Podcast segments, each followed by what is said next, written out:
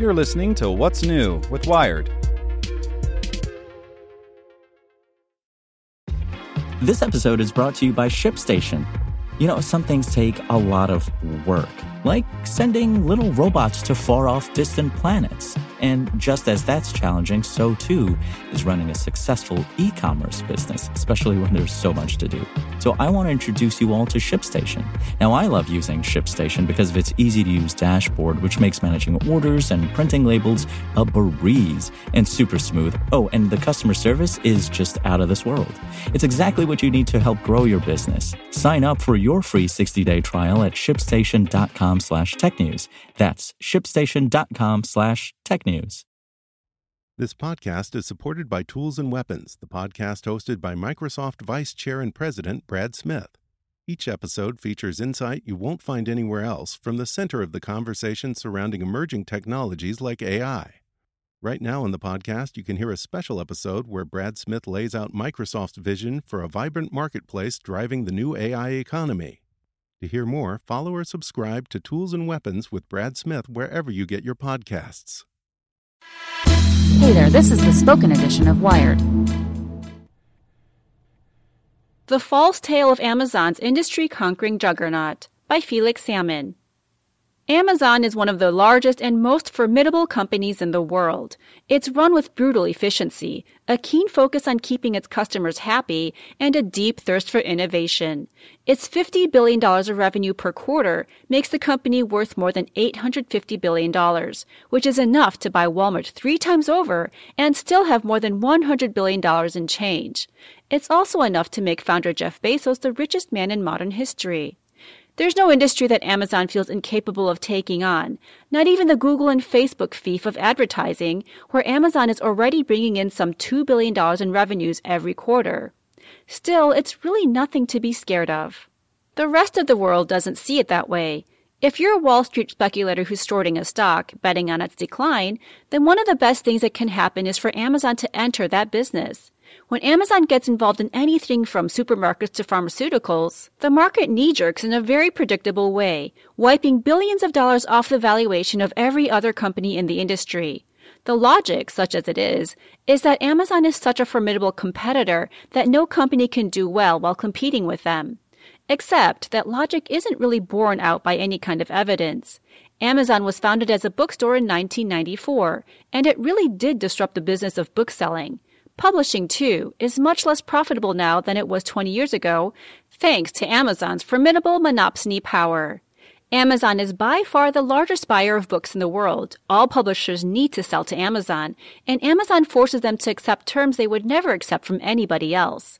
It's a testament to the cultural salience of the publishing industry that the book's precedent looms so large in the mind of the public and stock traders because today, 24 years after Amazon was founded, the company has failed to achieve similar market power in any other sector. Quite the opposite, in fact. By opening up its platform to third party sellers, Amazon has ensured that it will nearly always face competition, even on its own website. And as Amazon has become one of the most valuable companies in the world, it has taken increasing pains to avoid doing anything that antitrust authorities might disapprove of.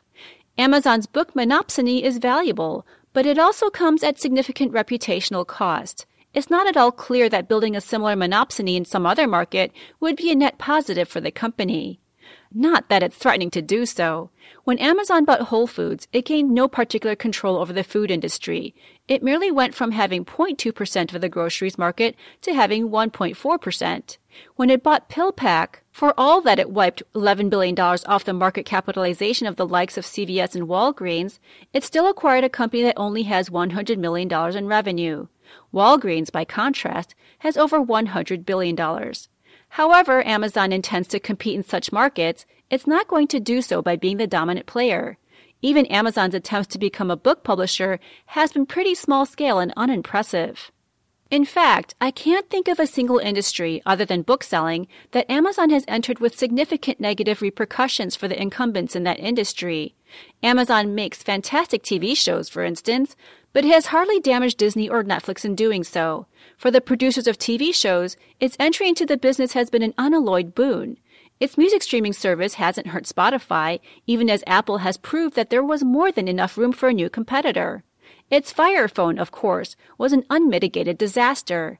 And while the so-called retail apocalypse has decimated the ranks of American shopping malls, it's hard to blame Amazon for that when in-store retail sales continue to rise. The real reason for shopping malls closing down is simply that developers built far too many of them, and that no country on earth has ever been able to support America's per capita number of shopping malls. Amazon is great at inventing new categories, from online bookselling to cloud computing services to voice commanded personal assistants. It's a genuinely innovative company which is willing to take risks and fail. By allowing third party sellers onto its platform, it regularly surfaces fantastic merchants who would otherwise be very hard to find. Increasingly, it's becoming a search engine in its own right, one of the very few companies that can take on Google at its own game. Still, there's a world of difference between Amazon starting to sell ads and Amazon being a potentially disruptive force to the advertising duopoly of Google and Facebook. Amazon had an impressive $2 billion of advertising revenue in the first quarter of this year. Google's year on year increase in ad revenue was more than twice that sum. Between them, Google and Facebook had over $38 billion in ad revenue in the first quarter. Is it possible that Amazon might become a real competitor to them if it keeps its ad revenue growing at current rates? Well, anything is possible, but it's not likely anytime soon. Amazon famously reinvests almost all its profits into its own business, which is one of the reasons Wall Street loves the company so much. Companies like Apple are incredibly profitable and spend billions of dollars in dividends on share buybacks, creating the problem for shareholders of what they're going to do with all those billions. Amazon, by contrast, always seems to have a new set of ideas for where to spend its profits, and investors are happy to trust its founder and CEO, Jeff Bezos, to reinvest those profits wisely. Still, as Bezos will readily admit, most of his investment ideas fail. Just because Amazon spends a huge amount of money on, say, trying to create a new social network, doesn't mean it's going to have any visible success doing so.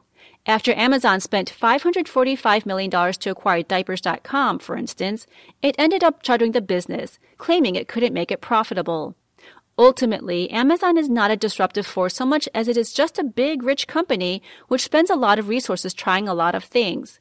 That's smart for Amazon, but it certainly doesn't mean that industry after industry is going to get disrupted the minute the Seattle giant lays eyes on it.